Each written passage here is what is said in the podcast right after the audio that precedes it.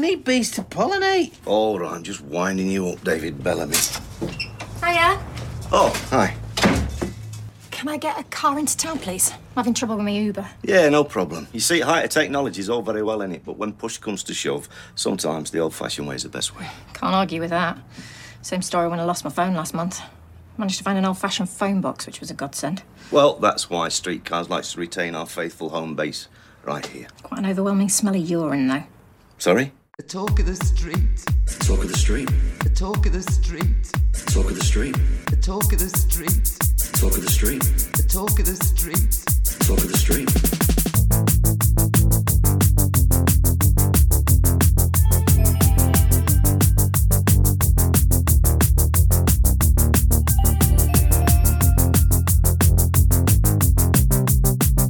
The talk of the street. Hello and welcome to episode 220 of The Talk of the Street, an unofficial Coronation Street Catcher podcast that thinks if you're determined to show characters play football on Coronation Street, the best way of showing characters play football on Coronation Street is by not showing us their feet, the ball, or the winning goal. I'm Gavin.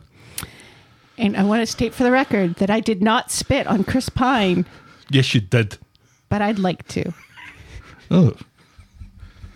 Well, I think it was approximately six seconds into the 220th episode. I think we went too far. The very best Chris of, of the Chris's. Right. It goes, it goes Pine, Evans, Helmsworth, Pratt. Which Evans? 'Cause I, Chris. I, I know three of them. Chris Evans, Yeah, but which Chris Evans? Captain America. All right, not uh, TGI Friday or Richard Herring's producer, Chris Evans, not that one. No. Okay. No. Just felt it Mm. Of the needed. hot Chris's. I just felt it needed some clarification. How are you tonight? Well, I'm a bit shook up. I think we're all a little bit shook up. We're all shook up. I mean, it's a Wednesday night to start with Right. that we were recording this because Right. on Friday we're going to see Echo and his bunny men Yes, we will. live in Detroit, the Fillmore. At the Fillmore, the historic The world famous Fillmore the Fillmore. Mm-hmm. Theater. Yes, didn't we see? Is is that where we saw? No, Okay, because I've never been.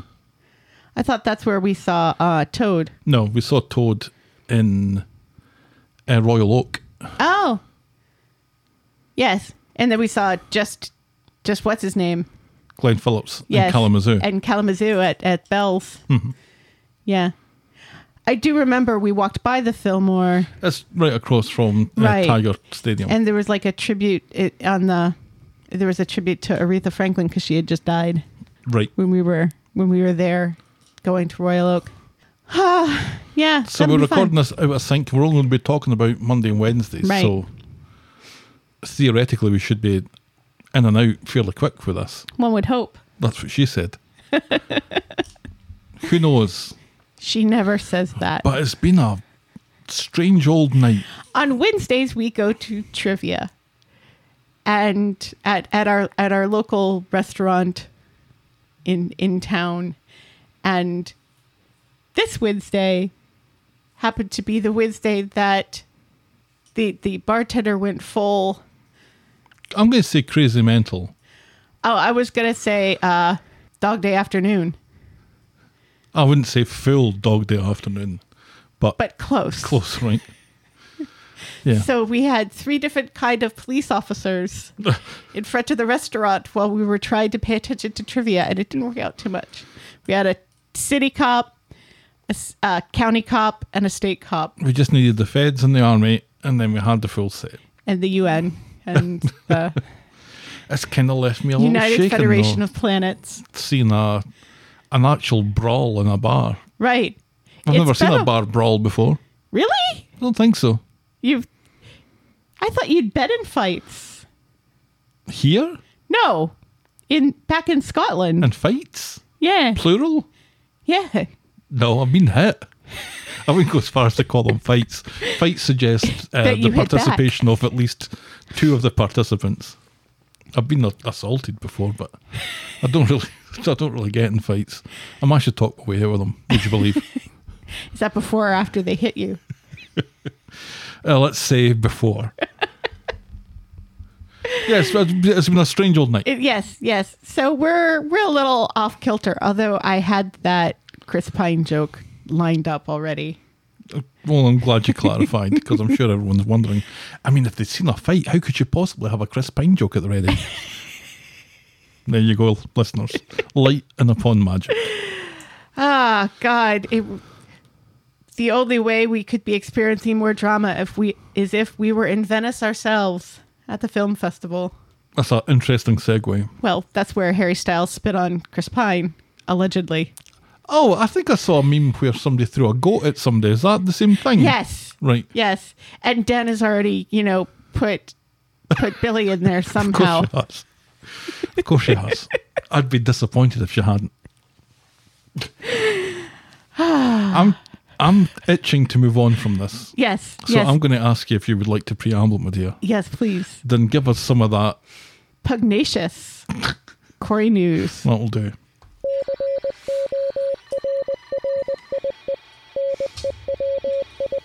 In what's being described as a Marvel level stunt, speaking of Chris's, Corey is going all Hollywood by adding a volume wall technology for Kelly's last storyline, and perhaps if it goes well, they'll use it again.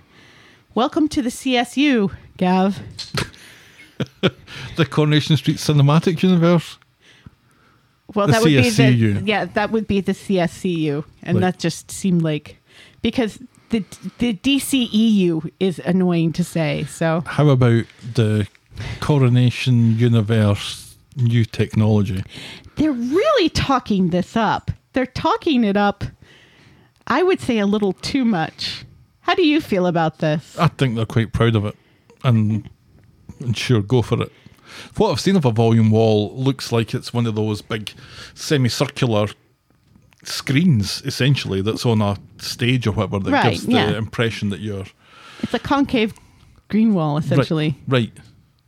So So, do you do you think do you think CGI sort of technology has a place within soap operas? I would like to know what Vera Duckworth would say about something like this.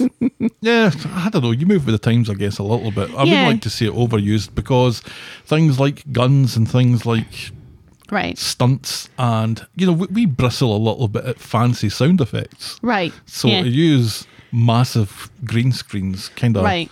feels like it's going against the, the essence of the show. right. And how many stunt people are we putting out of work by using them, and and other people? Yeah. And- I'm not sure how much that weighs for me. well and it's just i remember i remember the star wars prequels I'm trying to forget them. where it got to a point by the end of them that they were just kind of cgiing everything including like chairs and tables in Oh the yeah, things that background don't need to CGI. Yeah, right absolutely and i'm just worried that in order to make this cost efficient that they're It's- going to be using it for more things that they don't need to use it for These seem to be nighttime scenes though, and typically the nighttime scenes look like regular scenes through a blue filter. So if it looks a little bit better than that, I think I'm maybe for it. Mm-hmm. But I, th- I think if there's a if there's a practical way to shoot something without having to rely on Yeah. CG, then they should probably do it that That's way. always the best way to do it, Mm-hmm. whether it's a Marvel movie or Coronation Street. Or a Friday the Thirteenth movie. I always go with a practical. always go with usually. practical effects. I think a lot of people are, boobs. are kind of burned out by boobs and Right. and CGI and, and stuff. So we'll see how it goes. We'll see how it goes. Um, for the record, there are there are other movies and television shows that use that use a volume wall, not not just Marvel. I, I just thought I would say that, and there are American soap operas that have used them. I just wanted Yeah, I to put don't that. think Coronation Street's claiming to be Oh, he at is. the cutting edge here. I- Are Ian, they? Ian Ian says that he thinks that they're the first soap opera to ever use a volume wall. Oh, I don't think he's right. first British. No, he says any. I'll try to give them the benefit of the doubt. I'm, I'm determined to give them the benefit of the doubt. He also said something about American savannas. So he's just very excited, and it's very sweet that he's very excited. And I Right. hope it works out well for them. I personally am a little nervous about it, but that's just me. We got to meet Mrs. Fake Canadian this week, but did you know that she was once the wife of another Corey Conman? Yes. Yes. Helene Maxud played Mrs. Duncan Radford before she played Mrs. Stephen Reed. Now, can So we remember what was wrong with May? She had a she had she a was faking condition, a didn't she? disease. Was she, was faking it? Faking. She was supposed to be dead, but she was living in Costa Rica Costa Rica, that's instead. right. Costa Rica raises its head once again on this television show. She I was would supposed to say- be dead, but she was in Costa Rica. I would say two mentions of Costa Rica and two separate storylines in four years Right, because that was 2019. is probably too many. Right. There, there are other tropical islands one can go to. Wow. But she is Canadian. Is she? I, I knew she wasn't British. Yeah, she's Canadian. Yeah. Actual Canadian, not Actual not Ohio Canadian. bleeds maple syrup Canadian. not, you know, my parents swam across Lake Erie to give birth to me and then they swam back. No, Canadian. no, proper Canadian. Proper Canadian. Proper Canadian bacon. yes. She bleeds poutine. Eh, They stick with maple syrup. And finally, Mazel Tov to former Corey star Richard Fleischman and his future bride, Celind Schoenmacher. The former Craig Harris proposed last week wearing a cowboy hat on an African safari. Just wearing a cowboy hat. Well, he was wearing clothes as well. Okay. Just no details on which country in Africa it was. Costa Rica, probably. It's like pet peeve two or three of, of the night for me already. And no black eyeliner to be seen. Which is a joke about him. Craig Harris was Always better when you explain the jokes. Always better. was a goth kid. Yeah, no. Well- We're doing a Coronation Street podcast. I know, I know. I expected you to laugh. oh, sorry, I reserved that for things that are funny. I'm sorry. Oh, ouch. and that's Corey News. That's Corey News. Someone sleeping on the couch tonight. our mailbag.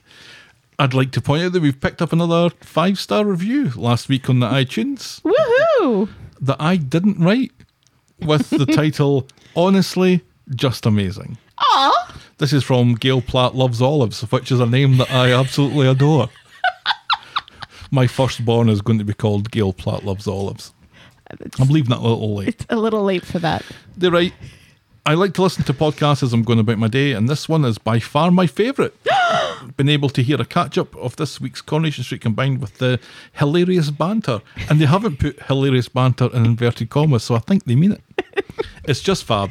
Great work, guys. Thank you so much. Gail Platt loves olives. That's Oh, a, a lovely, How lovely is that? a lovely comment to receive. Yes, we should we should be getting more of those because people claim to love us. I encourage more people to write five star reviews with lovely things. Yes, please. Yeah, That's very nice. all about the validation. yes, and the olives. And now we'll podcast for coffee.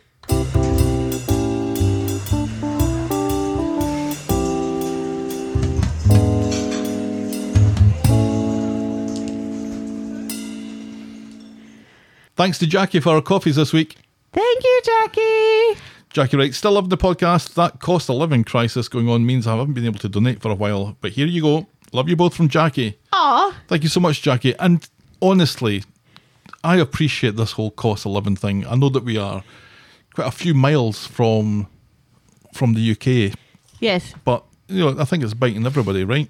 yes, So- absolutely. So we We've seen those ridiculous articles being published in in UK periodicals about why actually it's a good thing to skip a few meals every once in a while Yep. and turn your air conditioning off, well, and etc. it's biting over here as well. Like the cost of stuff is is going up. So I think this goes without saying, but there are more important things than buying us coffee. Right. Although we do appreciate it. We absolutely appreciate it, Yes. and I don't want anyone to think that we don't. But you know, priorities and that, right? Right. Yeah. But thank you very much, Jackie. And if after doing my best to put you off, if you think that this podcast of ours is worth any more than the time it takes to listen to it, you can buy us next week's coffee by going to kofi.com. That's ko-fi.com slash the talk of the street. And we will be very appreciative, won't we, Helen? Yes, we will. And now this.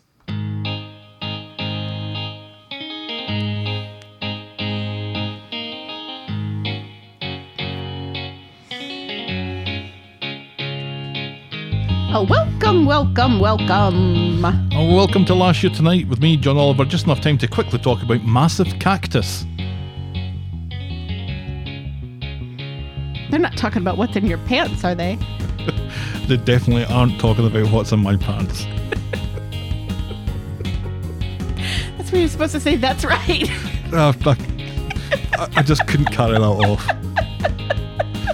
you have stood by a massive cactus this summer. I'm pragmatic, if nothing else. Um, yes, I have. Yes. And it wasn't the one in your pants. And it wasn't one of my pants. Although I have been told that I'm prickly, This is true. or just a prick. I'm not sure which. Both.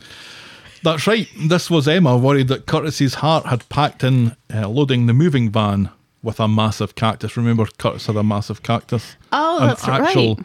An actual massive cactus. Right. I was Gavin, and you were fucking furious. Why was I furious? No idea.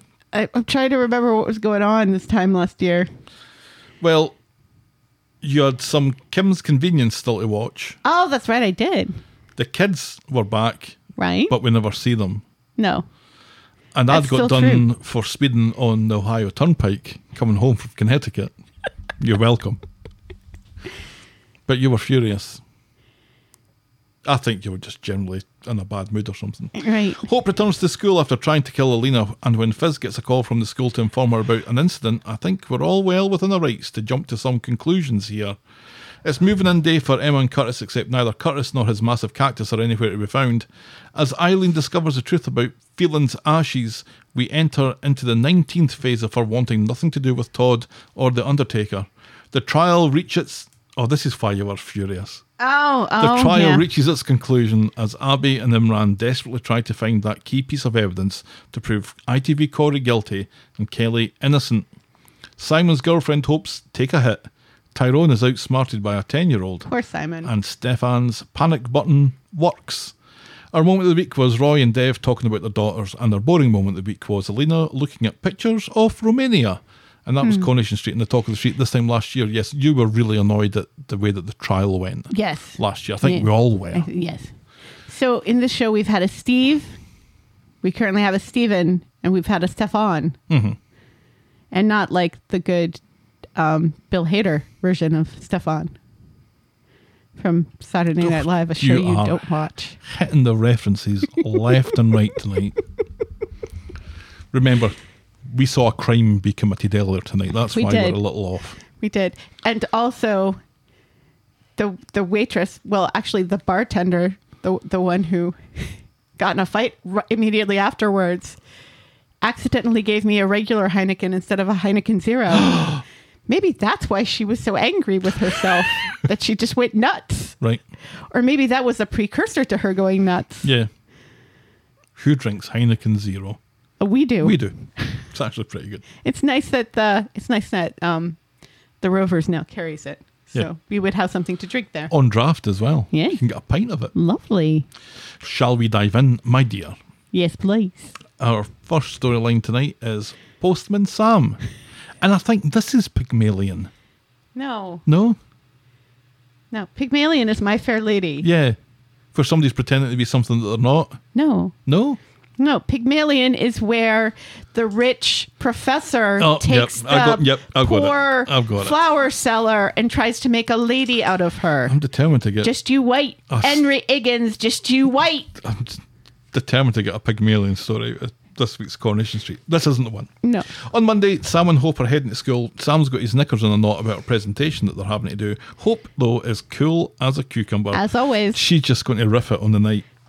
He's going to do his presentation on chess. Yes. And he's expecting not to get a kicking. She's she's doing it on the the computer game that she plays with the mysterious bulldog person, Mad Dog. Mad Dog. Is it Mad Dog? I think I called it something else. I think it is Mad Dog, Mad Dog 2020. Right. Oh God, remember that. Vaguely. Drunk from the I feet remember up. I remember drinking that in cornfields growing up. Well, not growing up, but in high school. Yeah. Were you drinking it in cornfields? I drank it at work. Does anybody that you worked with at the time listen to this? Could you still get in trouble for this? Because technically, you still work for the same company. I was no, it's not the same company anymore. Um, No, it was the Christmas party thing. Oh, okay. That's Oh, So, my s- like when I was drinking vodka with Russians, you were drinking Mad Dog at work. That's my story, and I'm sticking to it. he doesn't get a kicking, but as they're walking home, some bigger looking boys approach him in hope, and they pretend to be dead interested in his presentation. Sam is shite at reading body language and sarcasm, so offers to teach the boys chess later at Roy's. How sweet is that kid? He's so sounds sweet. sounds great, says the leader of the bigger boys, except he says it like this. Well, that sounds great. And then rolls his eyes at the other kid. Sam has set up just the two chessboards and Roy's thinking that will cope with demand, but then Hope comes in and tells Sam that the boys are playing footy at the Red Wreck and they won't be coming to his chess tutorial after all. So sadly, Sam packs away his stuff, moaning that he never fits in anywhere. Bernie tries to lighten the mood by talking about a time when she was at a rave at the age of 14 and eckied out of her tits. Right? Yeah. That's a great story to tell the kids, Bernie. Good time, she says. And then there's a little scene or a little moment where Sam says, What's a rave? And Hope says, I've no idea. Which is good. It's good that they don't know what one of those is. Hope says chess and astrology aren't going to get you anywhere, but stick with me, kid. I'll make you cool. So on Wednesday at the so, bus stop, so this is a wicked reference then. When Glenda the Good Witch says to Elphaba that she's going to make her popular, yes. popular. Good job. Thank you. On Wednesday at the bus stop, Hope tells Sam that the way to become popular is to play video games. So Sam invites Liam and Jack to a challenge at the flat later. Yes, because Liam and Jack are very cool. Yeah. Did the Yeah, one has asthma and one is missing a leg. Which I guess makes you cool. Maybe. The boys are at the flat. Sam isn't playing and is instead writing his letters. Nick and Hope pressure him into playing, but he's shite. And Jack, who is playing computer games with one hand and shaving with the other, is still able to wipe the floor with him. This game's stupid, says Sam. And Liam and Jack are not impressed by this. No. So Liam and Jack are pricks to Sam about football and how he knows nothing about it. They Right. and they reckon- say you probably play Minecraft. Like Minecraft isn't cool. I don't think Minecraft is cool anymore, is it? Minecraft will always be cool. They reckon that Jelena will would be better at football games than him, and then they give him a hard time about writing shite letters to her. Nick is actually in the room during all this, and he Yeah. watches all it happen. And the thing that he's bothered about is the contents of the letter, Right. not the fact that his son is being bullied right in front of him. By his own friends. Sam's friends have left later, and Nick wants to get a takeaway. Sam points out that all they do is eat takeaway, and it's upsetting his ablutions in the morning. He wants to post his letter because it's romantic. Nick suggests writing "swalk" on the back, and then bursts into tears for no reason. Right. And and Sam says, gag me with a spoon. Right. Oh, Have you ever written swalk on the back of a letter? I think so. On a Valentine's card when I was a kid, probably yeah. don't- Sealed with a loving kiss. See, I don't think we ever did the loving. It was just sealed with a kiss. Swack. Swalk. Well, if there's no L on it, it's more swack, isn't it? Yeah, maybe. By maybe you mean definitely, right? Yeah. Mm-hmm. Yeah, like when I went away to camp, my mom would write sealed with a kiss on the back of letters. Is that creepy? No. Uh. Huh.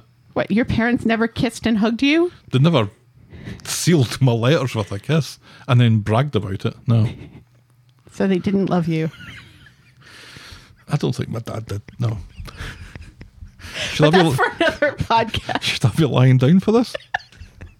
I'm, I'm kidding. I'm sure my dad was quite fond of me What was that in, thing? in small doses. What was that ridiculous thing your mother criticized you for when you were five? Oh, I couldn't spell my last name. and I, it was before I was five. I'm sure it was, it was one of my first memories when I wrote down my name Right. And you were so and proud. showed her, Mum, Mum, look, I've written my name. And she said, There's two O's in broom. Thanks, Mum.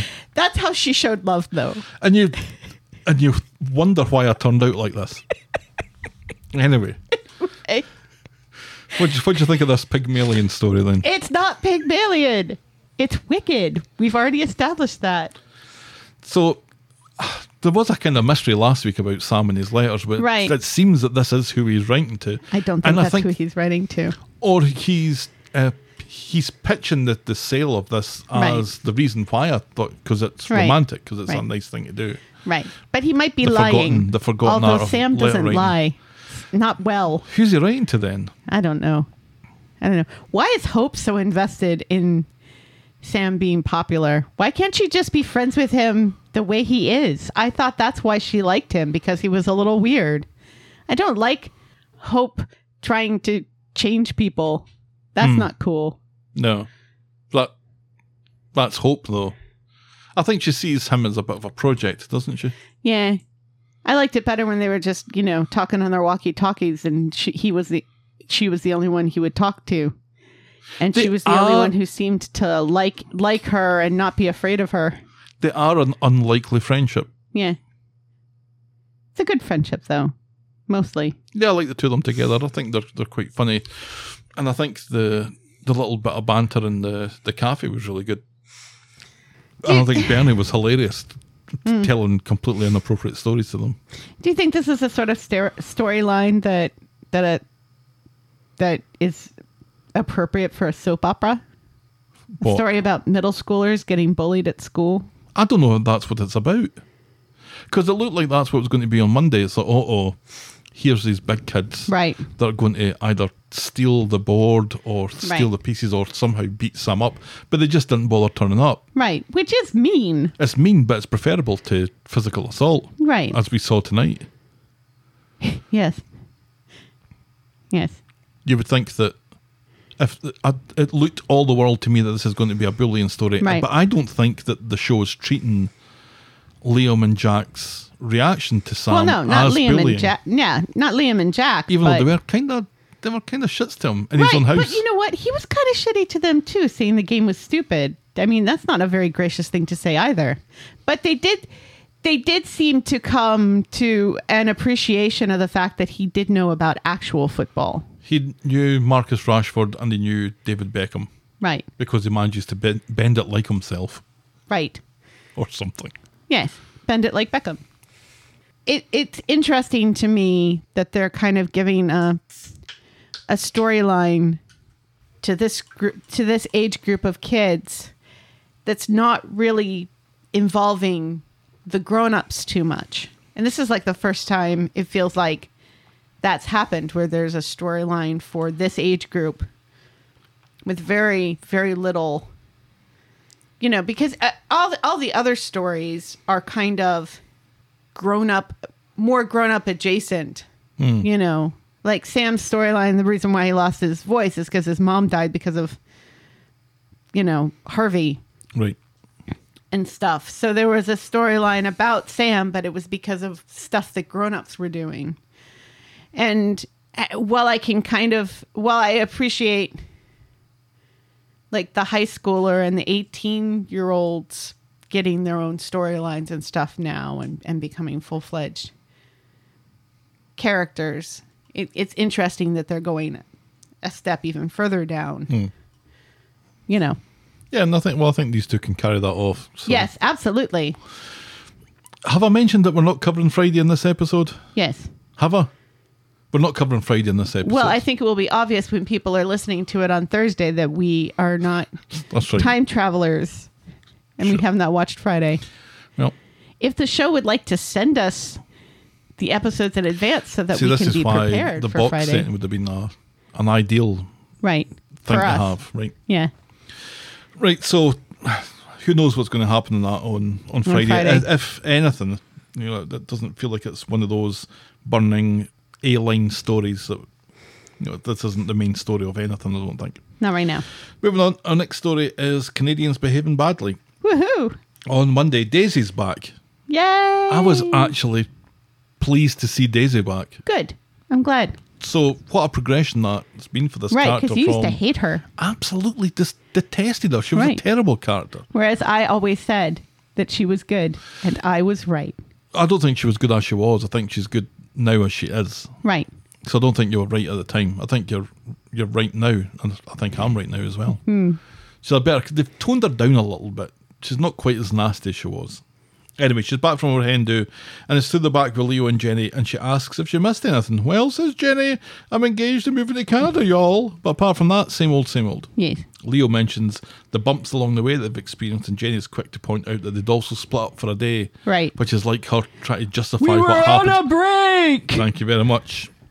Meanwhile, Sarah bumps into Stephen outside Roy's Rolls and tells him about a meeting that she has today with some potential investors who specialise in female entrepreneurs. Yes, Keep me updated on that, says Stephen. not, not a female, No. Back in the Rovers, Jenny can't keep it in any longer, and she spills the beans not like that. to Jenny about winching the face of Stephen when she and Leo were split up. and Daisy makes a face of horror. After Daisy has stopped throwing up, she advises that Jenny keeps her mouth shut about this and never tells Leo. They were on a break, so forget it. Later, she bumps into Stephen and it's awkward until Stephen tells her that if she's worried about him blabbing, she needn't be concerned. His Canadian lips are sealed. Jenny wanders away, but then a passing car toots its horn at Stephen. Hiya, stranger, or should I say, hubby, which is totally something that somebody would say. Right, Hi, stranger, or should I should I mean hubby? right, yeah. She's pissed though, so I get it. And it's Duncan's sick wife May from a few years ago. Only this time she's speaking in Canadian. Yes, This as she is- should. This is Gabrielle. I don't think May spoke the last time, did she? We saw her. I think she spoke, I can't remember. I need to go and check. but she So- was speaking in Costa Rican. right? Ay caramba. It didn't take much to track Stephen down because, of course, it didn't. right, yeah. It's the street that your sister lives on. Right. But she tells him that he, he owes her 200,000 euros from the money that he embezzled out of her company, she says, Right. not their company. Right. Her Her company. company. And she wants it back pronto or she's heading to the cops. Capiche? Stephen capiches. all in his pants and has to go and buy another one of Imran's dead suits. Not another one. Imran's wife runs. Hmm. Not bad. Not bad at all. I don't think Imran wears Y fronts. And now, uh, poof, as, as that little cloud of perfection it's- just dissipates. Boxer briefs like you, which are much sexier. This exchange puts Stephen in a desperate mood, so when he bumps into Sarah and Nina Rolls, who is preparing for a meeting with the sexist entrepreneurs, They're he sug- not sexist. he suggests that she puts his name down as a partner if she thinks it'll bolster her application. right, like it will give her a better image if a man's attached to it. Not And s- not just a man, a white man. Who's her uncle? Yeah, that's going to look really good with the, you know, f- f- femi- you know, hoping to promote female entrepreneurs. So yeah. this, this is a point, right? Wait, and the fact that she agrees to this. Yes, she thinks it's a great idea. Yeah. What is? What is? Why are they dumbing her down so much? They arrange to meet in the pub after, which they do, where Sarah wastes no time in telling him that they won't be investing.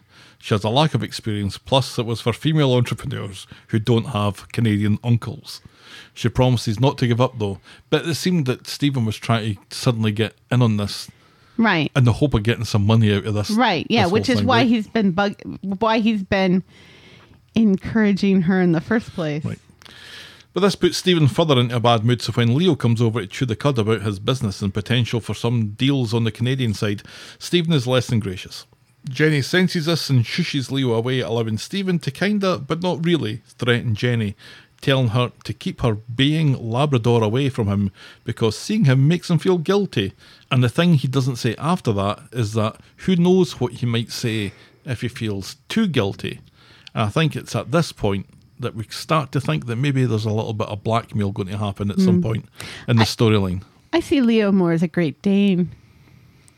He's a bit bigger than a Labrador. He's an Afghan hound every day of the week. Yeah, I can see that. Mm-hmm. He- He's got the he's got the chin of a Great Dane though. Jenny's a red setter. What we would call an Irish setter here in America, I believe. Not that's not an Irish wolfhound though, because she's not an Irish Mm-hmm. no, wolfhound. No, an Irish setter with long flowing red hair. And Stephen is a Canadian pug. No, he's a don't don't say such things about pugs who are delight. Johnny was a pug. You think? Stephen Stephen is a rat. He's not even. I wouldn't even give him the name of dog. Oh, No, I'm kidding. He's got lovely cheekbones. he does. Very pronounced.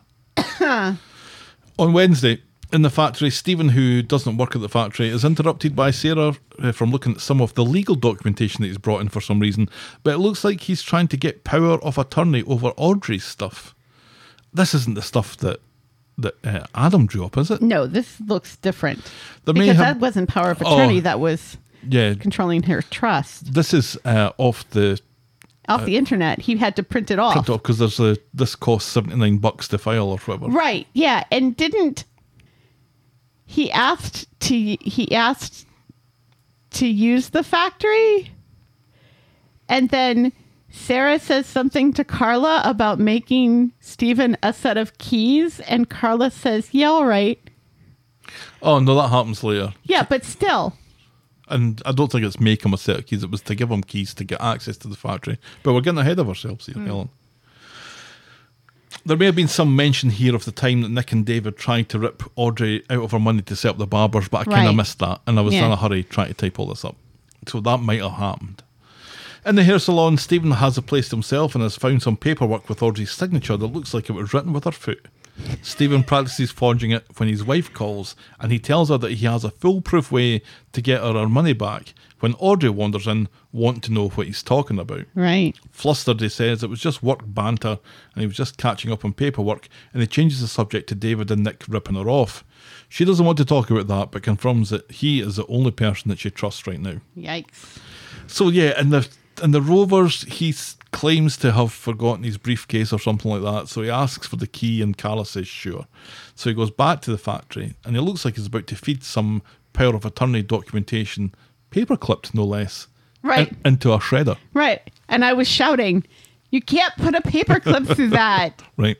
No, but I don't think it does though. No, but uh, yeah, when you know he asks for the keys to go get his briefcase, and then Sarah says to Carla, "We should really make him a set of keys." Oh, that happened. Yes, Oof. and Carla says, "Yeah, all right." And I'm like, "What's going on here? What Twilight Zone episode have I stumbled into here?" Very poor one. I think Carla was very flustered because of stuff that was happening in other On a different storylines storyline, this yeah. week. Yeah. So, so she was being a little bit more easygoing with people, and also maybe because of the whole silk thing. So Gabrielle's back, and she's in a car, and a, and the, I think the same car. One would hope that that's a rental car, right? Yes. She's not bought a car. No, She doesn't live in the UK. no, She lives in Milan. one would one would imagine. Stephen promises to get her her money, telling her that uh, he's going to borrow it from his mum. Robbing Peter to pay Paul, says his wife, or rather, robbing mum to pay your missus. And she agrees to accept £200 less than she's owed so Stephen can go and buy himself a decent fucking suit. There's nothing wrong with that That's suit. nothing wrong with that suit. Th- This is the first. Per- this is the second person who's complained about this suit. yeah, and, and we're made supposed fun to of look at it. that suit and think, what a terrible And suit. the first one to mock it was David, of all people, who I don't think we've ever seen in a suit. Yeah, I think I trust uh, Gabrielle's opinion on it, though. She seems to know what she's talking about. Right. But maybe not because she seems to think he could get a Gucci suit for $200. No, she said you won't get a Gucci suit for it, or you won't get a Prada, but th- but you're not quite the devil yet. Was the little the devil wears Prada joke? Wow. wow. Yeah, and we all laughed like the penguin.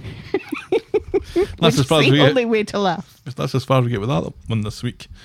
So Stephen's desperation from last week's kind of boiling over into Hmm. this week as he's Yeah, as his wife shows up. She hasn't confronted him about that credit card yet, though. Mm-hmm. no. Does she know about that yet? I'm curious about the fact that it's her company, not their company, because we're led to believe that he's a successful businessman. Right. But we know he's not because he's broke. Mm-hmm. So is it from her company that he got that silk from? I don't think so. I think it was a UK based company, wasn't it? Because it arrived that day. Yeah. So it can't be Canadian. Or Italian. No, not after Brexit. I think we've, we've been down this road before, Right, yes. Especially not during the Venice Film Festival. particularly not during that. Yeah, it's. That's an awful lot of money. So what's happened to that money? Right. because he doesn't have it anymore. 200,000. Yeah. Wasn't Nick in the hole for 70? Because this is a Nick storyline Right, from yeah. a few years ago. Play- Right, Playing yes. out again. Right. Secretly married. I think Script to Scene had a little list of Right. things. Yeah. that Of all the things tick that them off. That, it's the exact same storyline. yeah. Except in, in Yikes. Canadian. Right. Yeah. And Stephen is not as likable as Nick, even at the time. Nick at that time was a bit of a cad, wasn't he? He was a bit of a bounder. He was, but he was a likable. Yeah, he was likable because he was trying to get back into Leanne's pants at that point. Right. Yeah. So he came back because Leanne almost died. Mm-hmm. So that was kind of sweet. On top of the embezzling your grandma. Right. So he was ripping off his wife and then ended up trying to rip off his granny. Right. Nick is all a for, piece of shit, right? all for the love of Leanne. They're each other's lobster. They are each other's lobster. We've we've established this. Yeah, I liked uh, Gabrielle though. I'm glad that she came into the show. It was, uh, it was good to have that little bit of uncertainty. Right. But in it, it was nice to see Duncan's May again, Right. and she's um. Apparently she's on Bridgerton as well. I haven't watched the 2nd I've- season. I'm sure I've seen her in other things. She kind of reminds me of the uh, the mother from How I Met Your Mother a little bit. yeah, but she's not. No, she's not, but she reminds me of her a little bit. Hmm. Yeah, I've seen her in some some other things as well.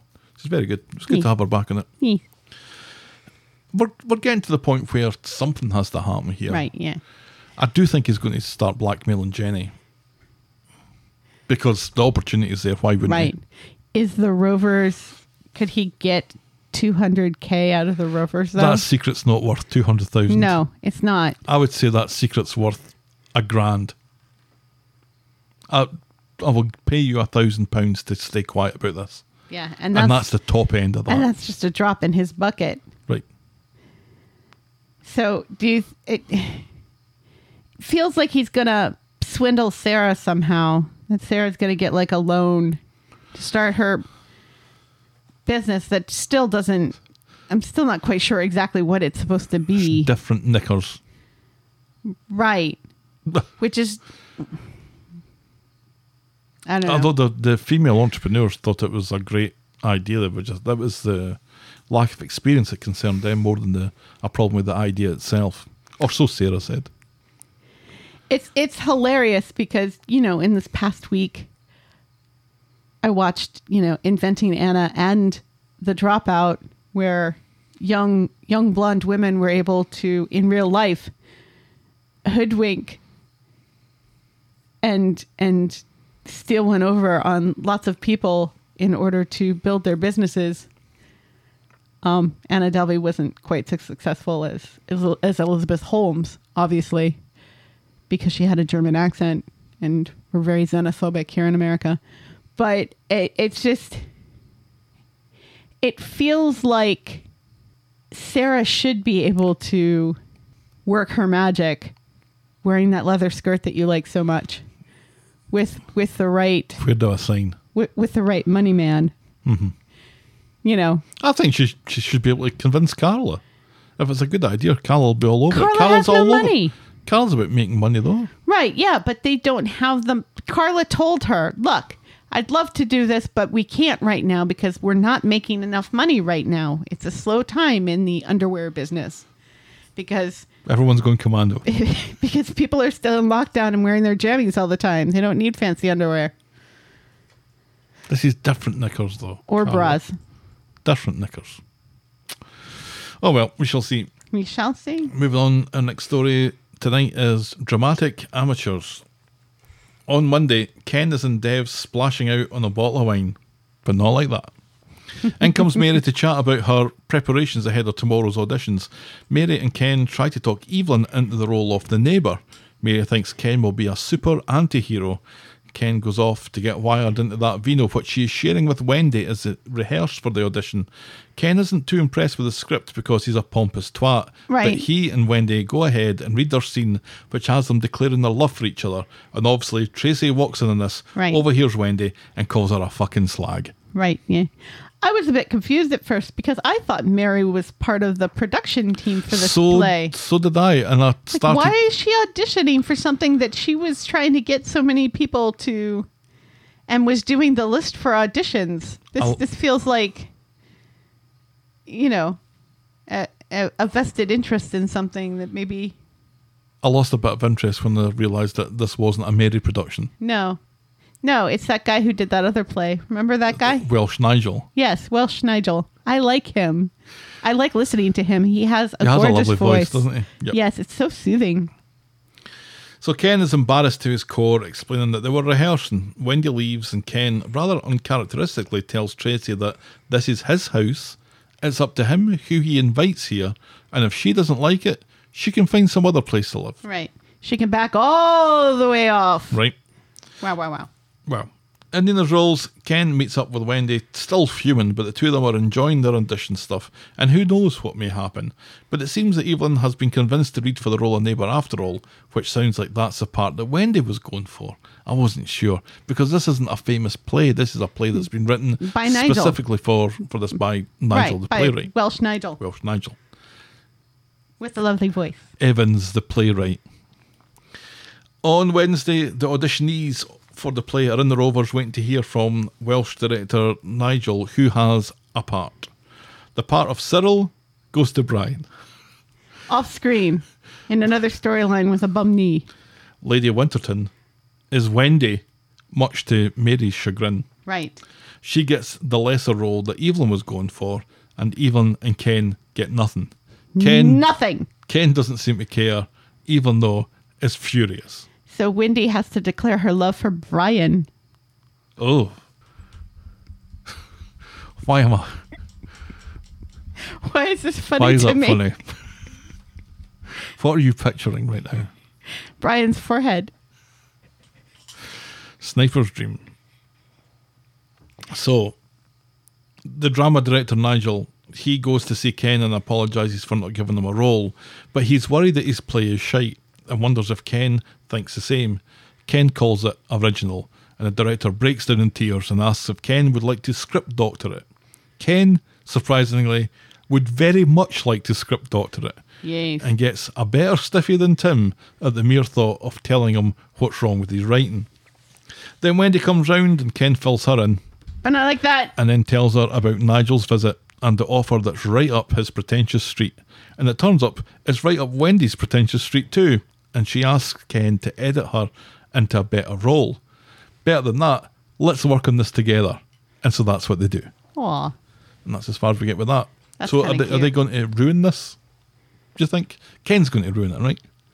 Yeah, because he's going to try to make it too pretentious.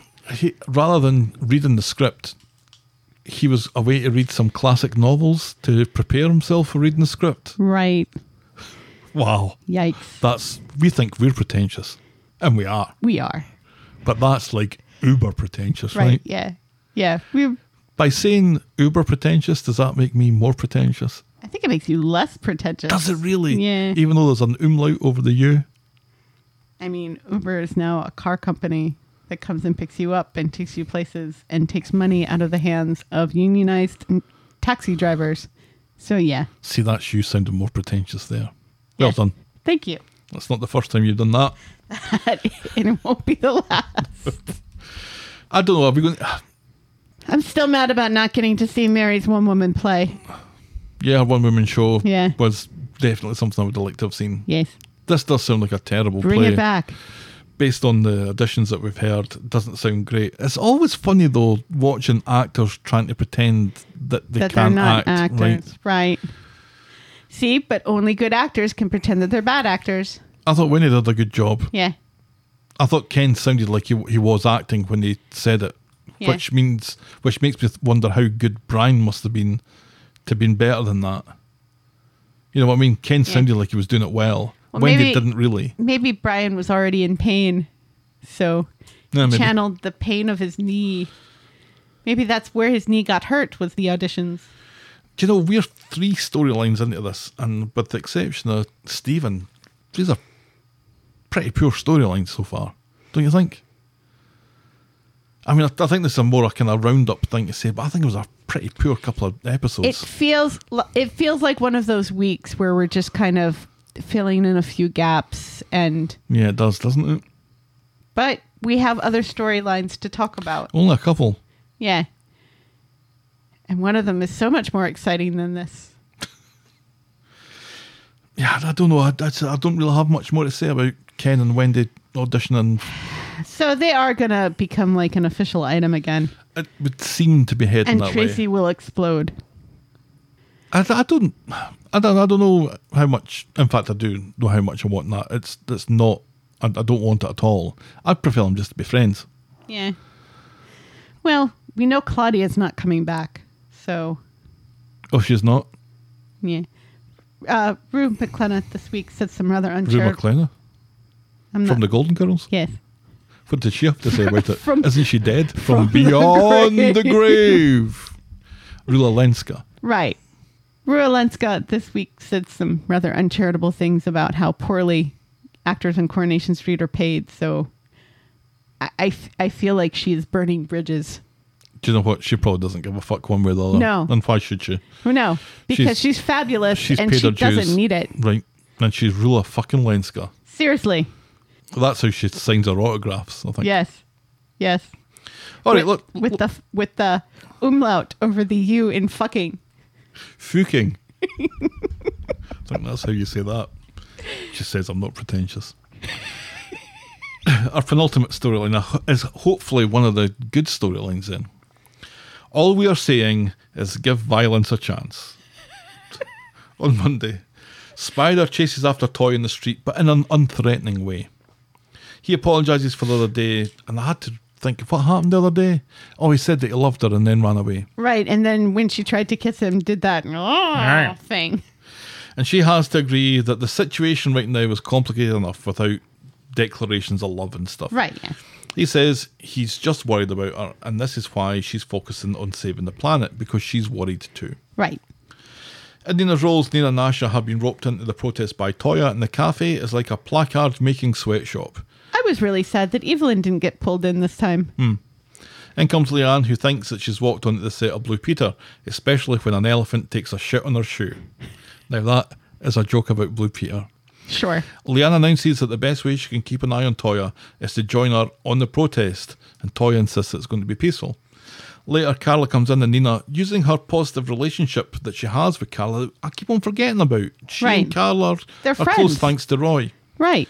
Points out that all the nasty stuff that this Nadim Atala gets up to and his environmental record, and so Carla promises to go back to the factory and do some research, which is basically what Toya was demanding last week, but doing it in a far, far worse way Right. than Nina's doing. Yes. Nina's appealing to Carla's better Right. And she's senses. bringing up she Nina is bringing up more specific things than just this guy is a terrible guy. Right. You know, she's talking about specific environmental things, bad environmental things he's doing and spec- specifying that he's not great with his employees and Mm-hmm. you know and stuff which i think is something that uh, would appeal more to carla than the whole environmental thing Yep. because Carla has no children, so she doesn't care if the world ends in twenty years. Right. Right. The Do you pro- know what? Do you know what Steli said to me the other day? What? She said that she really hopes the world ends so that she doesn't have to worry about getting a job and like getting married and stuff. That's our kids looking on the bright side. I think a lot of Gen Z are like that though. Right.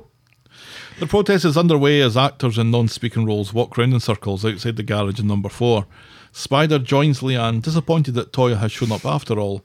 At this, Nadim, his car rolls up onto the street, tooting at the protesters to get the fuck out of his way, something that Toya describes as pure arrogance. Did you find the protest convincing? I- I found it as convincing as the football match that we're yet to talk about. Did you? Cause the- Rabble, rabble, rabble, rabble, rabble with my placard. that Right, says and- planet and on it. words with crosses with circles and crosses out I'm on against them. this. right I disapprove. I am for the planet well that's not Rabble, very rabble. specific against this particular guy right. Griff has been on the beer and already seems like a bit of a loose cannon.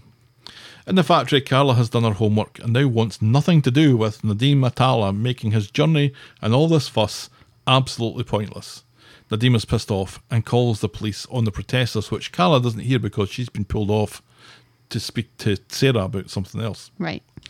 Outside, Spider tries to get Toya to go back to the flat just as the police show up. But it's only PC Tinker, though, and he asks Griff, What's going on? Fuck off, pig, says Griff. PC Tinker threatens to start making arrests and then not letting people eat, but then force them to eat crusts that they picked up from the floor. And Toya shouts, defund the police.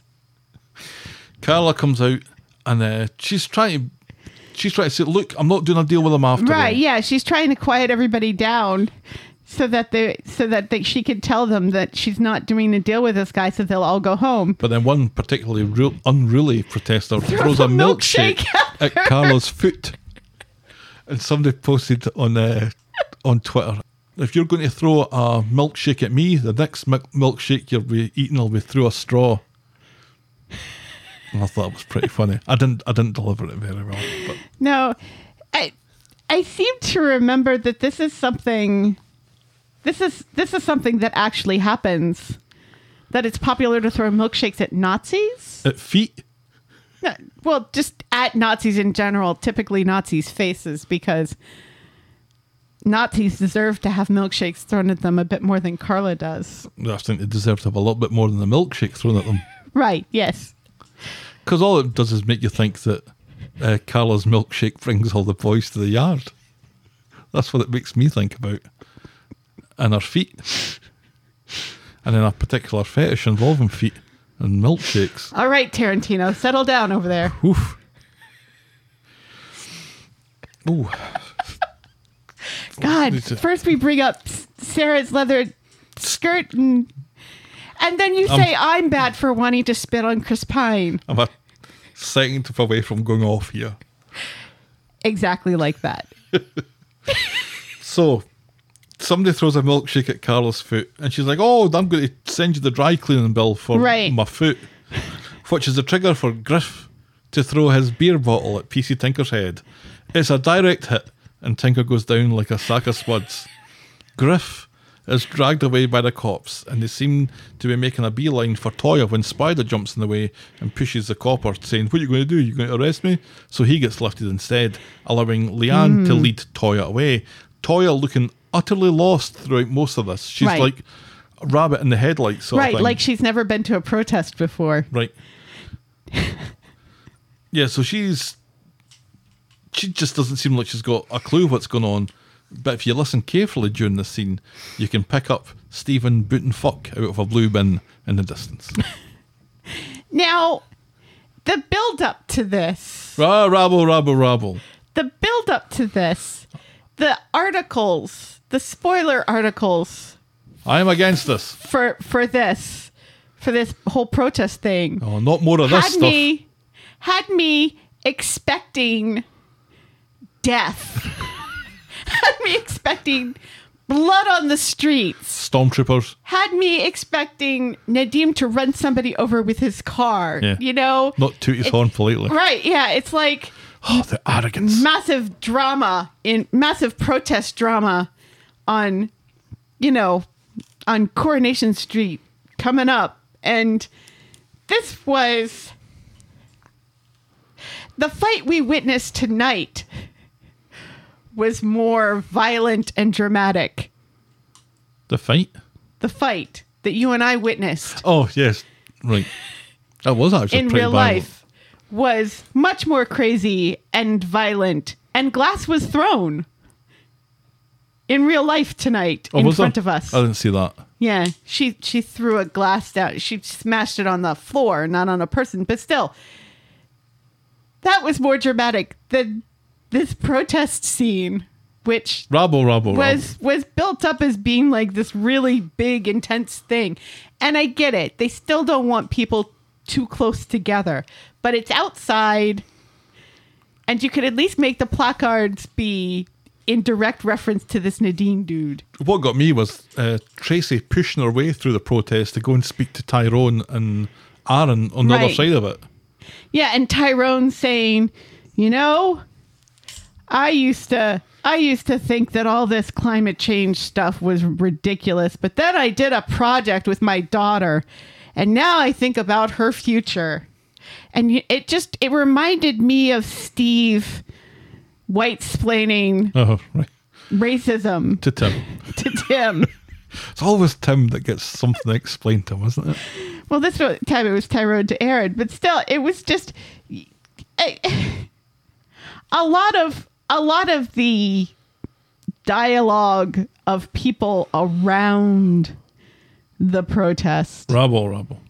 not not the actual protesters, but like th- stuff like the whole Tyrone thing and some of the other talk because people are complaining about it in the Rovers too. Oh, the loud people outside and stuff. It seems like Evelyn is pro- is complaining too at one point. I seem to recall. And let's remember, Evelyn chained herself to a bulldozer Yeah, a if- couple years ago. If it was super gluing yourself to the road, she'd be doing it. I I was very disappointed in her.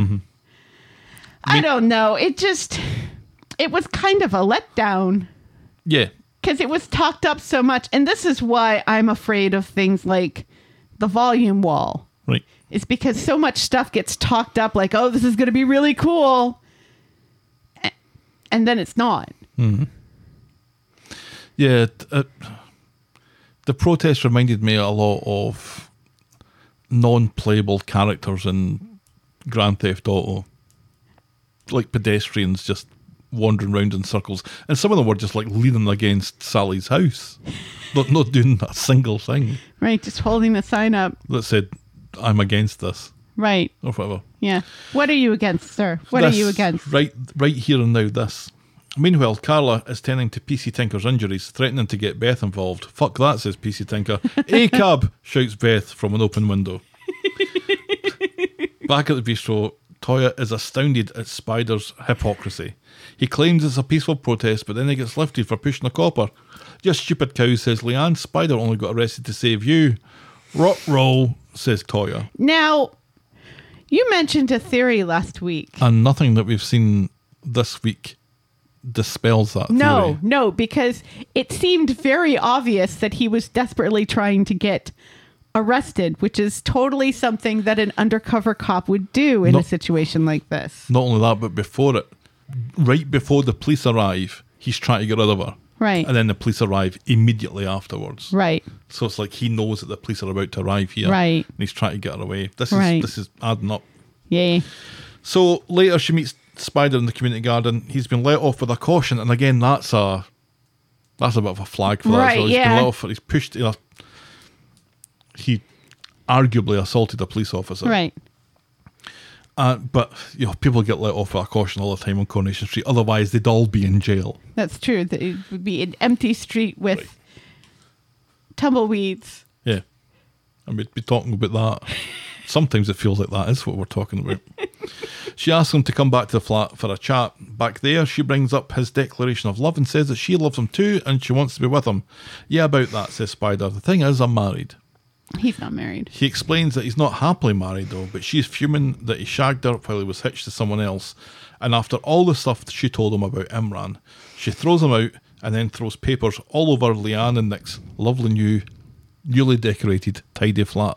Now, in this same episode, like 20 minutes beforehand, she had agreed with him that it wasn't the right time and that she needed to focus on the trial. Right. And, you know, and But the fact that he threw himself in front of the the train, she's so desperate. And she's not behaving like herself. no. On Wednesday at the community centre, Griff explains to Toya that it wasn't him who threw the bottle. Oh, it was you though. Yeah. Yeah. This is weird. And it, and he was standing right next to her when he did it, yeah. and she didn't notice it. Yeah. He says it was an unnamed extra. Toya is more concerned about Spider being married and doesn't really seem to care. And then there's a line of characters waiting patiently to interact with these two. Carla calls Griff a thug and a waste of space. Spider tries the Jedi mind trick to pretend that everything's okay between him and Toya, but she's having none of it. In the cafe, Griff is surprised to learn that Spider is married. Yet- So again, it feels like he's just told her that he's married to stop this from happening because right? this Because is he's unethical. an undercover cop. Right. Yeah. Not that cops haven't been known to kind of play a little bit On fast this and loose show? with that sort of thing. All the time. Spider asks if he's coming, t- if uh, Griffith's coming to the meeting tonight, but he has an appointment with Toya, which puts Spider's nose out of joint. At the counter, Griff shares some of his conspiracy theories with Nina and Asha. He's a tit. But back home, Nina and Asha are talking more conspiracy theories. Asha seems to be a bit of a flat earther and denies that we've been at the moon. The pair of them reckon that Griff, though, isn't exactly one to be trusted. But Peter and Toy are in the Rovers now, and Peter is a massive fan of Griff. Was was was Peter's liver donor a conspiracy theorist? Peter is telling Griff about his liver and thorn, which Griff blames on the lizard people and how 9 11 was an inside job. Carla comes in. No, because he's not that kind of. He's a he's more of a a leftist conspiracy theorist than a right conspiracy theorist. Meh. Carla comes in and is sick to see Peter chatting with that scumbag, but Peter sticks his guns about how Griff is brand new, and when presented with a choice about having dinner with his wife or circle jerking with Griff, Peter opts for a third option. He's off home. And Carla's a little bit upset about this. Leanne and Carla bump into each other outside, Carla warning Leanne about the company that Toya's keeping. Leanne thinks she means Spider, but Carla points out that it's Griff that she's talking about, which makes Leanne far more worried. So back home, Leanne brings the subject up with Toya, but she has a complete meltdown about it, explains how Spider betrayed her trust by being married, and she grabs a purse and storms out, anything for a minute's peace. That's as far as we get with that up to Wednesday. What do you think?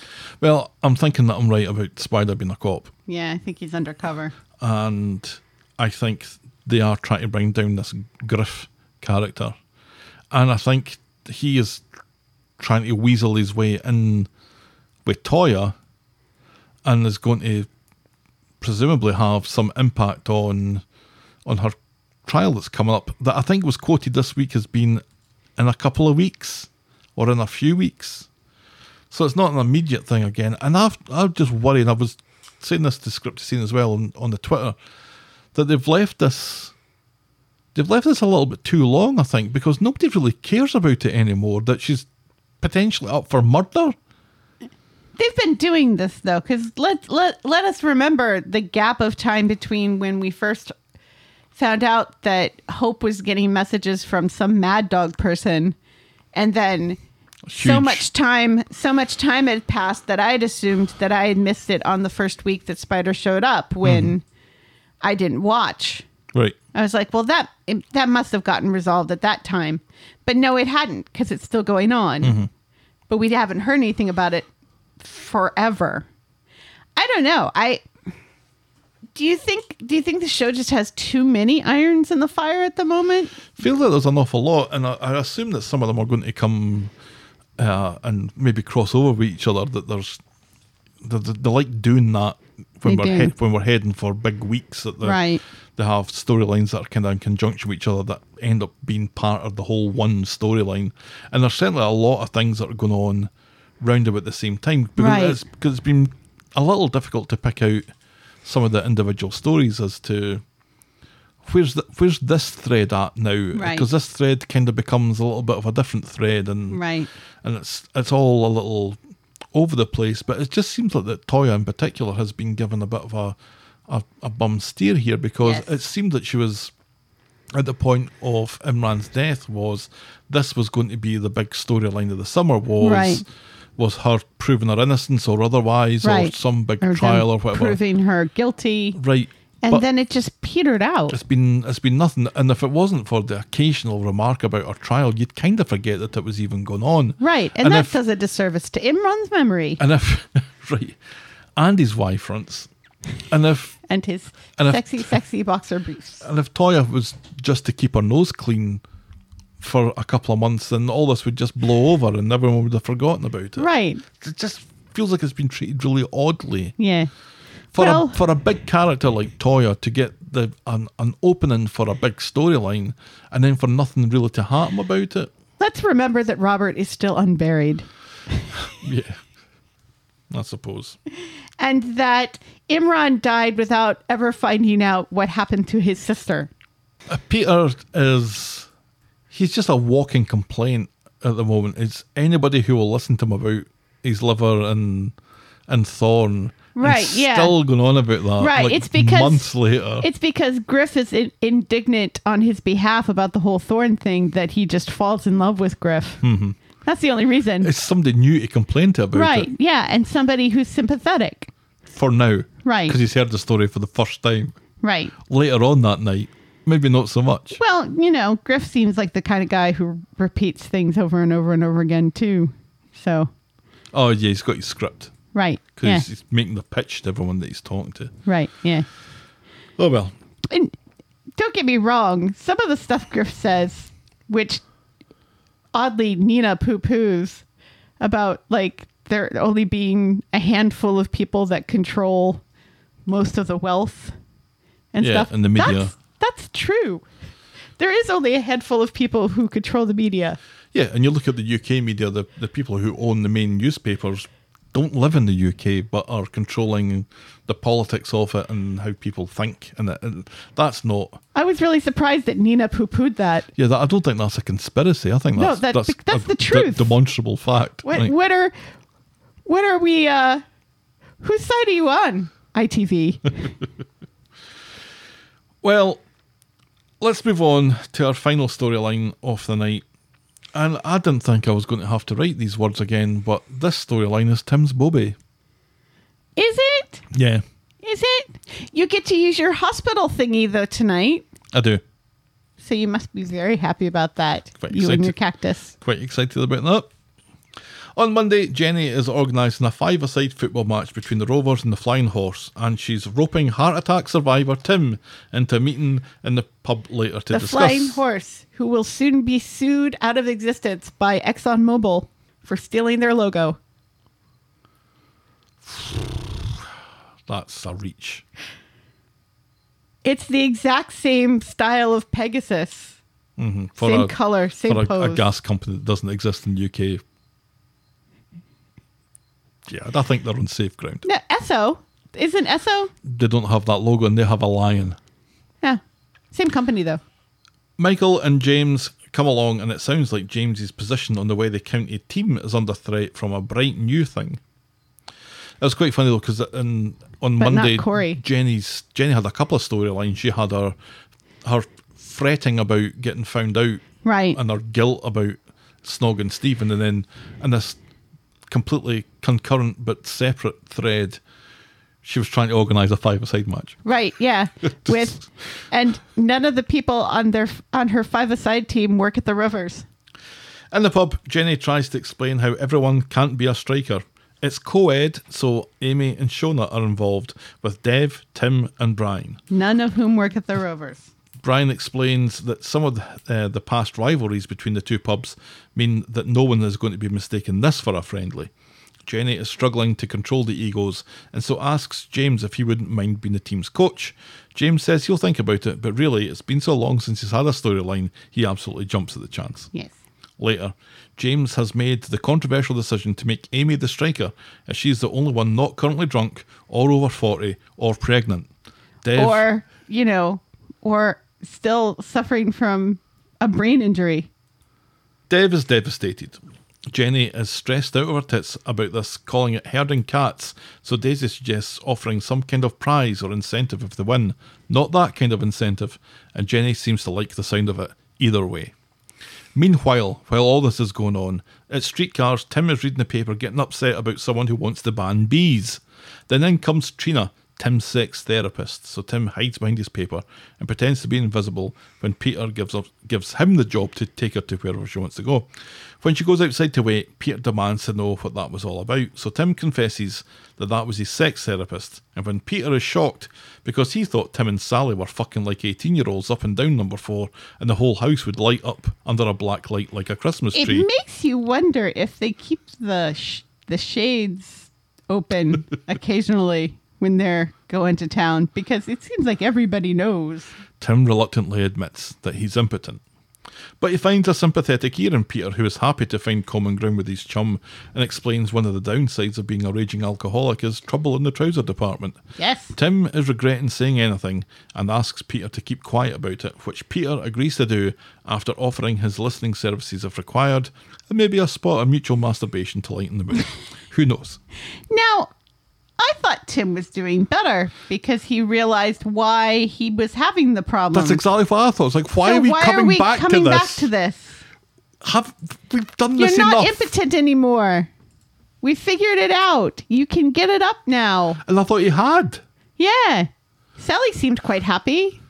I mean, I can understand why they might still be going to the sex therapist because it's not really about the sex, it's about Right.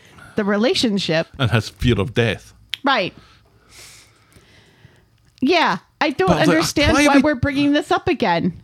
It, it, you know, what's going on here? Is this just an excuse for Peter to talk about himself some more? Despite his promises, Peter is quite loud in the pub, talking to Tim about stuff Tim doesn't want to be talked about. Right. Which makes me think it's just a matter of time before Peter takes an advert out in the Weather Gazette. On Wednesday, Jenny has bought the tiniest trophy. It's, the It's so Newton cute. and Ridley Challenge Cup. And apparently, Jenny hasn't even dipped into her purse for the tenner it would have costed. This is sponsored. It's inspiration and brass. Outside, the team are training. Well, Amy is training. Everyone else looks on day release from the care home. I don't really play football, says Peter, answering nobody's question. James mentions a trophy to the team, and Dev is suddenly very interested. He also wants a medal. But then Brian pulls a muscle in his knee, and the team is suddenly a man down. Dev asks James to play, but he can't because he's a professional footballer and he can't get injured in this stupid bounce game. Right. It isn't that when Peter says, "Don't look at me. I don't play football." He says it twice, and he says it in this next scene as well, I think. Ah. In the Rovers, Dev loves the look of the tiny trophy. He does. Peter again says that he'd love to play, but he can't. And again, nobody asks you, Peter. And besides, Jenny has convinced Chesney to join in. Yet another person who doesn't work at the Rovers, but at least his wife does. Dev gives or us fiance because they're still not married. Remember that? Remember when they got engaged like four years ago? Dev gives a speech for the team about rising to the occasion, standing proud and erect in the face of a stiff challenge, and then spunking all over the tits of the opposition. Tim thinks this is a dig at him, so he storms out, calling Dev a twat on the way, and Peter. Ed and Michael are heading off to the game, and Aggie should be joining them, but sees a sorry looking Tim sitting on the, the pavement uh, on the way. So she lets her family go ahead and she asks Tim back to hers. With Tim gone, Jenny insists that James plays the cover. James knows that he has responsibilities to the team, but he caves. Back at Aggie's, she wonders if Tim has been oversensitive maybe during the team talk, but is proud that he spoke to Peter in the first place. There's a five a side set for some reason in Coronation Street, and that's where the Rovers are playing the Flying Horse. I was kind of hoping we wouldn't see any of the game and they would just wander in afterwards and back into the pub, pretending to be out of breath and just explain what happened. Right, but they couldn't do that because of what happens next. Right. The game starts, and the Rovers take a knee, allowing the Flying Horse to score the first goal, and Dev gets booked for being Asian. So I, I wasn't happy about this, and I was, whichever way my bread is buttered, I'm unhappy about it. If I'm somebody who appreciates the taking the knee gesture, I'm feeling that they're taking the piss out of it a little bit. they are. And if I'm against the taking the knee thing, I'm thinking stupid woke Corey doing the taking the knee thing. So I think they're they're the worst of both worlds here. Right, because you take you take the you don't take the knee at the beginning of the game when when game is in play. No. you take the knee during the playing of the national anthem, or Well, not in soccer they don't. right, w- or you know in the beginning There's a when five. they're There's a five second right. before the game starts. Yeah, yeah, and I, yeah, this I was really confused. I was like, does does taking the knee mean something else in the UK? Is this is this our taking the knee, or is this some sort of you know ancient tradition in No, soccer Or because like they're all upset, they're like, we took the knee, and the ref is like, well, you're supposed to tell me first, and it's like, I I don't understand what's going on here. but yeah, now that I understand that it's it's our what I It's not yours. our. I say our because it's and I don't mean that because it's very much not mine. No, You know, although white people you mean it's the same. It's the Yeah, same one. It's, the, same, stand against right, racism. Yes, it's and yeah, it does kind of feel like taking the piss out of out of the actual thing because it's kind of played for comedy. Yeah, that the other team just goes ahead and scores Right, a goal. yeah. But I don't think at any point anyone who was involved in this was concerned that this isn't realistic. I don't think anyone was concerned about that Because it's not. because this is just and the it's- worst game of football I think has and been committed to It's to it- film. right. Yeah, but still, this is like a real problem Oh, that yeah, exists in sure, the world. right. So maybe let's not make a joke out of it. Later, Tim has had seven missed calls from Peter. He admits to feeling better after speaking, uh, after telling Peter about his problems, but now he's let them down by dropping out of the team. Aggie says something about toxic masculinity, but Tim's not listening. Instead, he's looking longingly at Aggie, saying that she says the nicest things, and instead of going to the game together, they decide to stay at home and make a cake. Back at the football, more football's happening, and the Rovers go 3 2 up when uh, Chesney seems to score. And it's the strangest goal because at this point, they're not even showing the ball. No. But Chesney scores, Dev pulls his shirt over his head. Right. Chesney kisses Dev's belly. Right. And and leaps first he leaps into his arms. And then Dev pulls the shirt over his head and he like does he kiss it or does he blow raspberries on it? I don't know. Either way, this is the weirdest shit I've ever seen on television in my life. And I watch a lot of weird shit. Yes, you do. And that puts the Rovers 3 2 up when James collapses face first onto the pitch, seemingly dead by how fucking cringe this all is. Yeah. And just boom. Just boom. No, no clutching at the chest, no warning, nothing. Just boom. I have seen this happen in real life. Well, then you'll have seen it happening exactly like this to Christian Eriksen. Right. Yeah. I a friend of mine in high school, Reed, he was a basketball player and this happened to him. You know, and was absolutely terrifying to see. You know, this this and it, it it's something that seems to be happening a lot more often lately for some reason that young people are having heart attacks and strokes at a higher rate for some reason oh who who could who could ever know why in 2022 more people are having heart attacks and strokes but never mind just i was really shocked and kind of impressed by how they didn't make it overly It was a shocking moment. I mean, It- I- it was I a think we shocking can- moment. We can joke that he done it because he was bored with the Right. storyline or whatever, but the way that he went down and the way that he was, uh, he was just glazed and uh, glassy eyed and and, dead and looking very, very, very dead. yeah, right just was like that and it was well, it was exactly how that happened at the um, at the Euros with, Right. with Christian Eriksen. That somebody Yes. took took a throw in, they threw it to him. It kind of bounced off him, right and then he took a couple of steps and just fell Down. over. And you know immediately that something's very wrong terribly, terribly wrong. So it was very reminiscent of that, and I think they actually did it pretty well. yes yes absolutely because we've we've seen people have heart attacks before on the show and It's a comedy heart attack. It's the- right yeah it's It's a 1920s silent movie. I'm heart coming, attack. Wheezy. Right, right. sort of thing so this yeah i was really impressed by this and i think the actor has a lot to his credit for for that for how he was able to do that Yeah. so well Michael does CPR while Chesney runs away looking for a defibrillator or something. Ed tries to call Aggie, but she and Tim are making cake and talking about his erections, so she doesn't hear his call. and and making jokes about baking powder which she's adding far too much of The ambulance crew arrive and zap James alive again, and he's whisked off to hospital while Mike- Michael waits for Aggie, who's still at home, but he's expecting Aggie to turn up at any minute at the game. But Mike. he ends up having to run home to get Aggie, and the two of them rush off to the hospital. And at hospital, it's confirmed that James was dead for five minutes, but his condition has improved since then, Buffed. and they're running more tests. Ed thinks about calling Danny, oddly, not Dee Dee. Um, No, well, because Danny is his boyfriend. Are they still? Yes.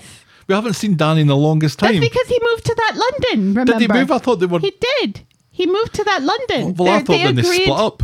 They agreed to to, to do the um, long distance thing. It's it's nice that the show remembers that that James has a boyfriend named Danny. but not a sister named Dee Dee. Michael is congratulated by Ed for saving James's life, and Agate is berated for not answering her phone. Peter and Tim catch up at the cab office and make up after Tim's reaction. The two of them haven't had troubles to find in this uh, week's episodes and compare notes, agreeing that bitches be crazy. Oh, and did you hear about James? So Tim rushes off to the hospital to see Aggie and asks after him. He blames himself and his Bobby for this happening. Aggie starts to cry, worried that she's let down her family, and she quickly leaves. And it's her friend, Dr. Hanley, who's looking after James. Yay! James just wants to get home and get back to training. Ed points out that James is a famous footballer. Dr. Hanley sucks a thoughtful tooth, telling James that he might never play the game ever again. And judging how he got on against a pub team earlier on, that's probably a good thing. And that's how we end this week's episodes. And James, for some reason, is able to make complete sentences with his mouth, Mm-hmm. even though he was dead for five minutes. yeah. Which again was, I think, they're they're leaning heavily on the Christian Eriksen story. Yeah. That that actor playing the cardiologist, he he must be just like I'm so glad that they keep giving people heart problems on this show. But this time it's real heart problems. Well, Tim's was real too. oh, and I was thinking more Curtis. Well, they, he took care of Tim and Curtis. This is a, his third This heart. is his third heart per, this is the third heart storyline. Now, does that tell you that it's good that we have continuity and who's the heart specialist at uh, Weather County? Oh, and I forgot to hit my.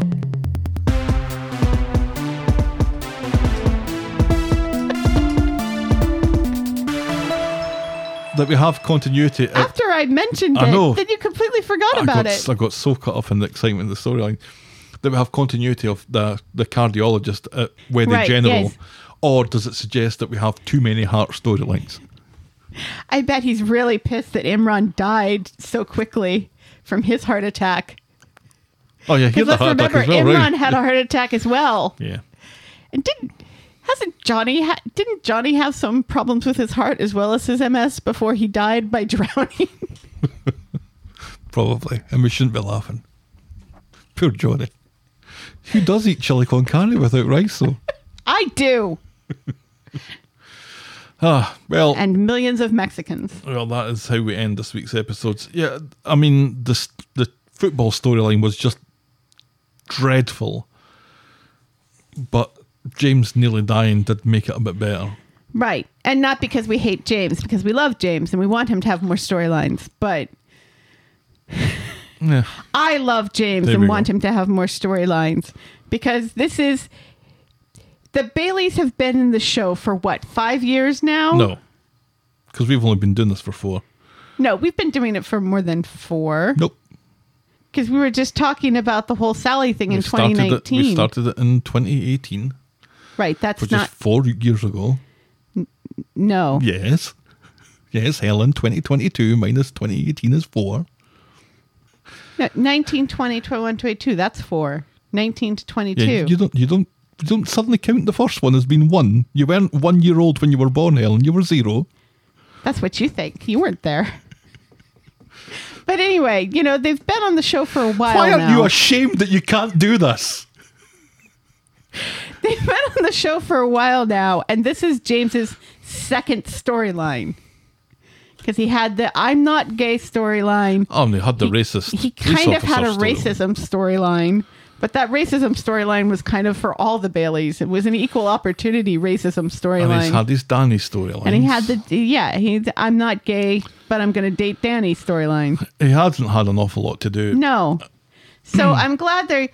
I'm wondering, and I mentioned this to you earlier. I'm wondering if they're realizing that they can't really do too much with a with a Mm-hmm. character footballer. who's a footballer because they can't really afford to have scenes shot at the football stadium. Well, it's not just that they can't have them in s- scenes at the pub and at the kebab shop and everywhere that the characters seem to end up just sitting around Right. vegetating. He has to be He's in training and fit- he's he's not drinking and he's not eating kebabs. right, so there's not an awful lot of storylines on the go for characters that are right. like that.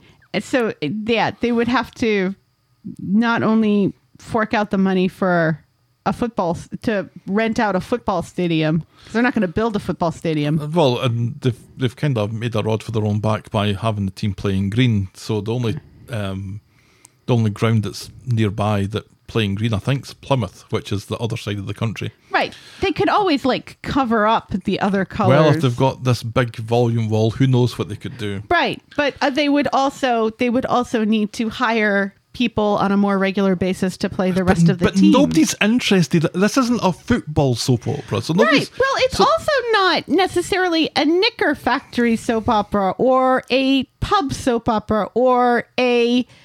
It is a pub Cardio- soap. It's absolutely a pub soap opera. All right. Well, I'll give you that. Or a cardiologist, uh, you know, or doctor. You just, it's not a medical one either. Yet people work in the hospital. You know, it's it's possible to show people who live on the street at their careers. I, I think this is one of the reasons why we don't get to see Billy actually do his job very often because then we'd have to see that we'd have to either get all of these people on the street who don't seem to care about religion to start going to church and filling in them pews, or they'd have to hire enough extras to make a believable congregation for him instead of him just talking about people in his congregation off camera. I think that's why they got him kind of out of the vicaring game and into the archdeaconing game. But even that's then- more about in the community doing things where he can just say that he's away doing some church stuff, and that's enough. But that's even- enough of an explanation. But the thing is that they don't want him being a footballer. They've they dropped a little hint at the start of this week when they said that his place is perhaps getting under threat by the next young new thing. Right. But they So- say that sort of thing all the time, and they still have to have older players on the team. Yeah, maybe the ones that don't have heart attacks though, Helen. Right. But he hadn't had a heart attack yet. He was just synchronized walking with his brother across the street. Right, but the, I don't know why this is so difficult. At the start, they have this bit where, the, where it seems that his place is under threat. Now he has a heart attack. Right. So, th- so where does that put him now? Well, it kind of puts him not on the team anymore. But again, his place was under threat before with the whole racism thing. Remember Yeah, that? yeah, but Where it he's- was like, but he's we're had a going to heart attack, fire you so- because we're racist, or we don't want to lose these white guys. We don't want to offend the white guys, so we may fire you. Yeah, I think this affects his footballing ability a little bit more than. Absolutely. The claims of racism. Absolutely. My my point eh, my point is more they've they've hinted at this before and I'm just I'm still feeling so let down by that protest that I just don't trust them with anything. Well, I don't, I don't see him continuing as a as a footballer after this. It's going to No. be very difficult for him to to um, to recover from this. No, I expect a deep depression and lashing out and Yeah, and I don't know Alcoholism. if that's I don't know if that's the storyline that we we had in mind for him. I don't know what storyline we had in mind for him, but I don't I don't think it was going to be it was going to be quite that. And we never found out who won the football match. isn't it whoever was winning at the time that James has a heart attack on the pitch? I don't know are those your rules or Those are the my rules. Well, then the Rovers win 3-2. Yes. 3-2 and one heart attack. Right. Who gets the trophy though? Dev. Dev's heart Dev is, and his belly. and his kissable belly apparently. Remember when Dev got really mad that Amy Amy scored a point? They're called goals. You know, I know that, but well, it's the don't same call it thing. a point then. They get a point for making a goal. The score goes up. Those are your rules. Yes. I think we should stick to the arithmetic here. But anyway, it's just I don't know. I think I think it is a, an interesting and compelling story and I'm glad I'm glad for the Baileys as a family to get another interesting storyline. I think I I am starting to get nervous about Aggie and Tim's friendship. Yeah, I think that's This not, week. I think that's not without uh, concern. the fact the fact that she lied to her family about why she couldn't come with them at that moment and she's kind of caught in that lie now because what is she going to say when they say why didn't you pick up your phone why didn't you come why did it take so long for us to get a hold of you she can't really say i was baking a cake with tim or talking to Tim about his penis problems, D- well, no, that ship has sailed. If she had said from the very beginning to Ed, you know, I'm concerned about Tim and I'm a nurse and so I've been I've been giving him an- some advice and stuff. I don't think Ed would have cared. no. But I think at this point, especially since this friendship kept her from getting to James sooner, I think Ed will care. Mm-hmm. Yeah. And because she boldly lied to him, Yeah, because now Tim's lying about who he's getting advice and who he's getting books from, and now she's lying about giving him advice. It's like the whole thing is now completely surrounded by lies. right? And it didn't need to be because it's just a friendship. Right. This seems to be setting up something more than a friendship. I don't see Aggie going for that at all, though. No, I don't either. And honestly, I don't see Tim going for that either. No, I don't either. Especially since we thought that this was This was dealt with. right yeah and maybe he has he still has problems occasionally with it but if he's aware of the problem that it's it's something that he's managing so it shouldn't be this big of a problem now no.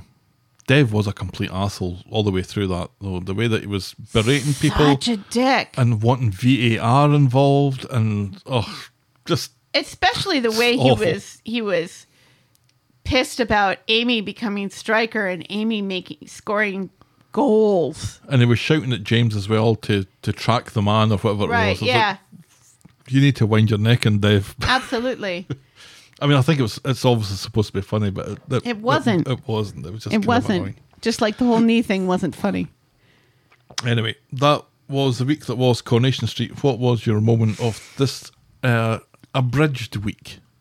james's heart attack Yeah, I think it probably was. Yeah. I don't think there was. It was either that or, tink, or Tinker Tinker Bottle to the Head. It was either. We didn't really talk about Jenny's weird turn there. What do you think is up with that? Oh, she just didn't want Leo to be anywhere near Stephen. No, because she she actually like grasps her belly and and gets all dizzy and Yeah, I thought that was pretend. I don't think so. Well, it, it would, she wanted to stop uh, Leo from tracking down Stephen and asking him questions because Stephen had warned her not to let this happen, and so she faked a little dizzy turn, and he, he therefore stayed with her. I Okay. think that's pretty much what happened there. No, I was thinking Anyway, that wasn't the moment of the week. no, no, no. James is our Yeah, I think that's probably our Moment of the week. uh, moment of the week. our boring moment of the week. What's, we'll, we'll see if- Ken. Just Ken. Ken's pomposity. Ken reading classic novels to rewrite Welsh Nigel's play. Boring moment. Was it boring? It was boring and pretentious. It's not pretentious moment of the week though, Yes, but because let's face it, we'd win that every week. pretension can be boring when it involves Ken reading classic novels Oh. in order to rewrite You know what? Fair Welsh enough. Nigel's play. Boy, moment of the week. The boring moment of the week. All right, let's wrap this one up. It hasn't taken us much less time at all. Who'd have thunk it? If you would like to rewrite this podcast, then get in touch with us. We're the talk of the street at gmail.com. We're at Porry. We're at Porry Codpast. Listen to me, eh? I've only been doing this 220 times. And we're at Corey Podcast on Twitter, Facebook, and Instagram. You can shout me and Helen a coffee by heading to kofi.com. That's ko-fi.com slash the talk of the street. Check out the clicky clicky section of voggle.co.uk for links to a merch store and YouTube channel. And if you're so inclined, please leave a rating and a review on the iTunes or your podcast provider of choice.